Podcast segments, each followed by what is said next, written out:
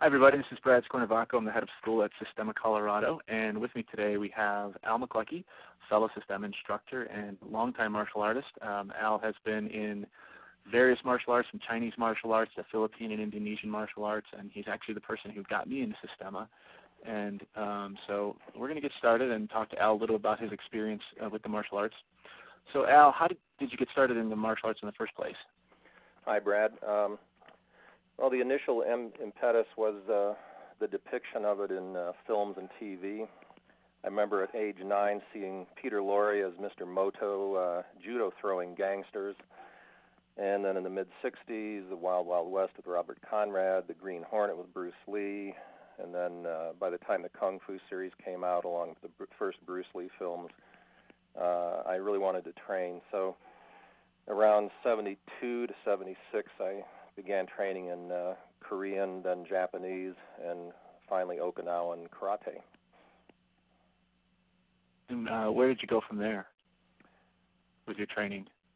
Well, basically, in 1976,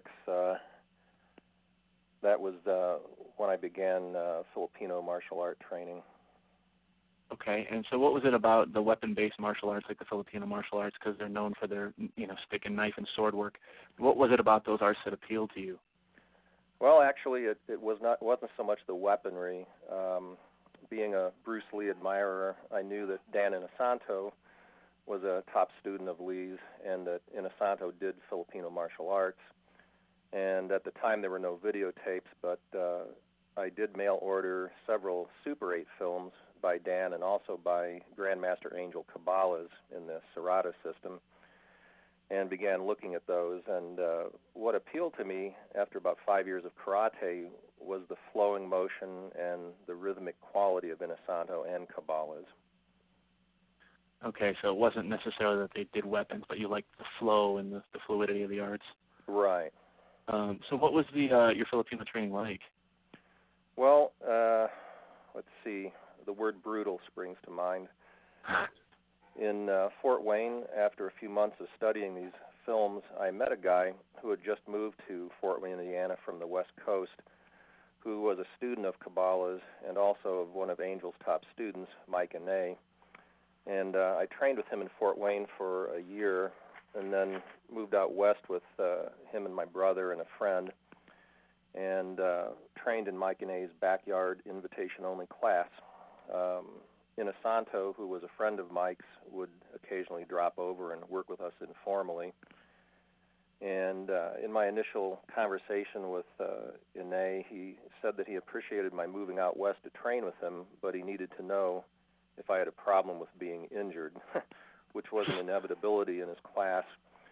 And he basically said that he felt that you had to have the element of danger present for your training to bring out your warrior spirit. And so broken knuckles, knocked off thumbnails were common. I remember one guy had most of his teeth knocked out in class and the rest having to be pulled, but mostly just deep contusions from heavy sparring without armor. And we got away with training like that in large part, I believe, due to this dit de jow that we would end up rubbing into our injuries for a half hour after every class. And it was a really good mix, and it would take away the pain and heal you up rather quickly. Al Novak, who was the top student of Bruce Lee's friend, James Lee, made and sold it to us by the gallon. So at some point you started studying Chinese internal martial arts. And so just tell us a little bit about that and how that helped you and kind of took your training to another level. Yeah. I guess it was about 1979 in Inosanto's school, I saw and met Tom Bisio, who was the top student of Leo Gaje's, do a demonstration, which was extremely impressive. And then later in 1981 and 82 in Chicago, Tom and Leo Gaje taught seminars at the Dagerberg Academy, which after moving back to Fort Wayne in 1980, I taught it for about 9 years. And I thought Tom was and is in a class all his own. He refereed my first full-contact stick tournament and worked with me privately in Chicago. And I felt at the time that he must have peaked, as I simply couldn't imagine how someone could improve from the level he was at. Then after about a 2.5-year gap, I saw him again, and he was 3 times better. And he told me that he had begun training in Xingyi Kung Fu, and that the biomechanics sort of trickled down through his Pekiti-Tirsia and Doce Pares skill sets. So I began training with Tom in Xingyi, and also with an excellent high-level teacher in Chicago, Wei Lun Choi, who Dan Inosanto would work with when he would come to the Windy City. Also, I began training in William Chen's Tai Chi body mechanics system. And all of these radically improved my Filipino base with the training of synchronizing your joint rotations, the opening and closing of the rib cage, the opening and closing of the inguinal crease, connection of the core with the external motion and other factors. That, again, made all the difference for me. I trained with Tom roughly from, I guess, 87 to around 92, maybe 93. And it was definitely a stage that I benefited from. Mm. So given all of that training and very realistic training that you had, what attracted you to the Russian martial art, to Systema? Well, let's see. I think it was October of 98. Someone gave me a bag of most of Vladimir's videotapes. And I had a pretty good eye for body mechanics. And in watching him, I felt he was probably the highest level martial artist I'd ever seen. So I studied the early tapes and worked the material for maybe 7 or 8 months, and then drove to Toronto with a friend of mine and trained for a few days. And that's when I realized Vladimir was far, far better than I had gleaned from the tapes, which is often the reverse. So it had to have been a couple of years since I had really trained in anything, and nothing I'd seen had really inspired me or motivated me. So I guess I was just ready to try something new and really became sold on it. Mm. So I want to talk a little bit about the knife work, because there is a lot of knife work in the Filipino martial arts, and Systema addresses knife use and defense a great deal as well. So given the fact that you have trained in both systems and both approaches, how would you characterize the differences and similarities between the Filipino versus the Russian approach to the knife work? Well, I would say that the similarities are in that they both use an opponent's tension against them. Both of the approaches elicit tension from someone and then completely take advantage of that tension. So I like both approaches, although at this point, obviously, mostly Systema. But both arts developed from the battlefield and are currently in use on battlefields. One thing I do like from the Filipino martial arts that I don't see in the Systema is that they have a training method that involves relatively safely feeding full-speed multiple strikes with a live blade at a student, including distractions with your non-weaponed hand, which is great for psychological toughness. Although I have to admit I've been in the emergency ward 6 times from live blade training. On the negative side of the Filipino martial arts, I see a lot of instructors that once they master a given drill, they will often demonstrate it and teach it with their bodies kind of lazily static and using fast isolated arm motion, which is a terrible example for a student to consciously or unconsciously model. Not unlike the Kempo syndrome we've both, talked about over the years. So I would say if karate arts could be somewhat like ice, I would say the Filipino arts are absolutely more like water, and that the Russian system seems to be more like vapor. Mm.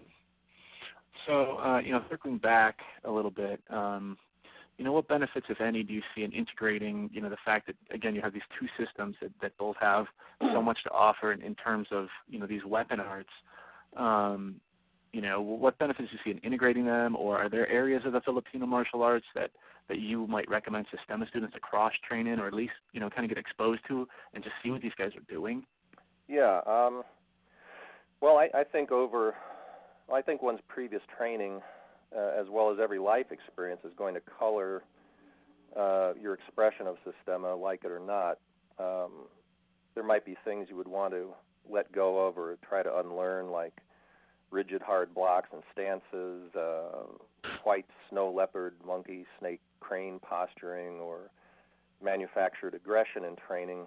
But if you've grappled, for instance, prior to Systema, some of that is going to come through in the form of, while flowing, for example, with someone on the ground, I think you would recognize opportunities that someone with little or no technical base will simply not see. Now, if you take our mutual friend Martin Wheeler, for example, arguably one of the very top Russian martial art instructors in many areas, certainly including grappling, I believe his current skill level is due to, well, besides his dedication, his tenacity and intelligence, and no doubt to the massive amount of one-on-one time he spent with Vladimir. But prior to Systema, he trained with some really, really good, tough, skilled, technical grappling instructors. And he still spars with grapplers and wrestlers regularly. So I can't imagine anyone thinking, gee, think how good Martin would be if he didn't have his prior background and he quit all that silly sparring with non-Systema guys. Now, in terms of the Filipino martial arts, if you've never played with a truly skilled Filipino martial artist, you should understand a few things. While it's highly beneficial to exercise with sticks, to massage yourself and your training partner with sticks, and learn how to take a shot to the pectoral area or the gut with a stick and not crumble, try tapping the bridge of your nose with a 27 to 32-inch hardwood stick. Open your mouth and tap your teeth, your temple, your collarbone, your elbow, your wrist, your knuckles, kneecap, shin. You want to understand that a good collie man's stick is faster than the fastest jab of the best boxer who ever lived. And he's going to be targeting those areas with a lot of speed, deception, and accuracy, flexible commitment, along with the rest of his body and the whole of his being. So if you have never played with someone like that, and you are out there telling yourself you will just perceive and strike it as density or flow with him, I mean, it may or may not be adequate. As with grappling in defending a choke, unless you've experienced being choked out by a skilled choker, you're not going to understand that from the inside out enough to truly deal with it. Filipino martial arts are one of the few martial arts systems I've ever heard Vladimir publicly compliment on more than one occasion. And for all I know, he's about to release a 3-DVD set on short stick work that is completely different from the Filipino martial arts. But, you know, until that time, I guess I plan to continue floundering around with what I've done and running it through the filter of Systema. One thing I would like to mention is if someone is thinking that they don't need to train with a 27 to 32-inch stick because they already are, you know, handy with a 4.5-foot stick, that's like thinking that because you can work a saber, there's no need to work knife work. It's simply not the same, and it needs various specific training methods. Great. So on to the karambit. This is a knife that's gotten really popular in the U.S., you know, maybe in the past decade, you know, kind of people are even coming into my school already talking about, you know, working with it. And it's my guess that through a lot of the Filipino JKD kind of students and instructors, you know, people are really digging this knife. So, you know, what is it? And tell me a little bit about where it came from and kind of what's unique about its uses and things like that. Sure. Well, basically, well, for its history, I would recommend just someone Google it. But basically, it is a Malaysian weapon, and I think it's truly a frightful weapon. due to its organic, natural design and capabilities, the concealment potential, and traditionally they're often poisoned. And you can use it to manipulate a person's body.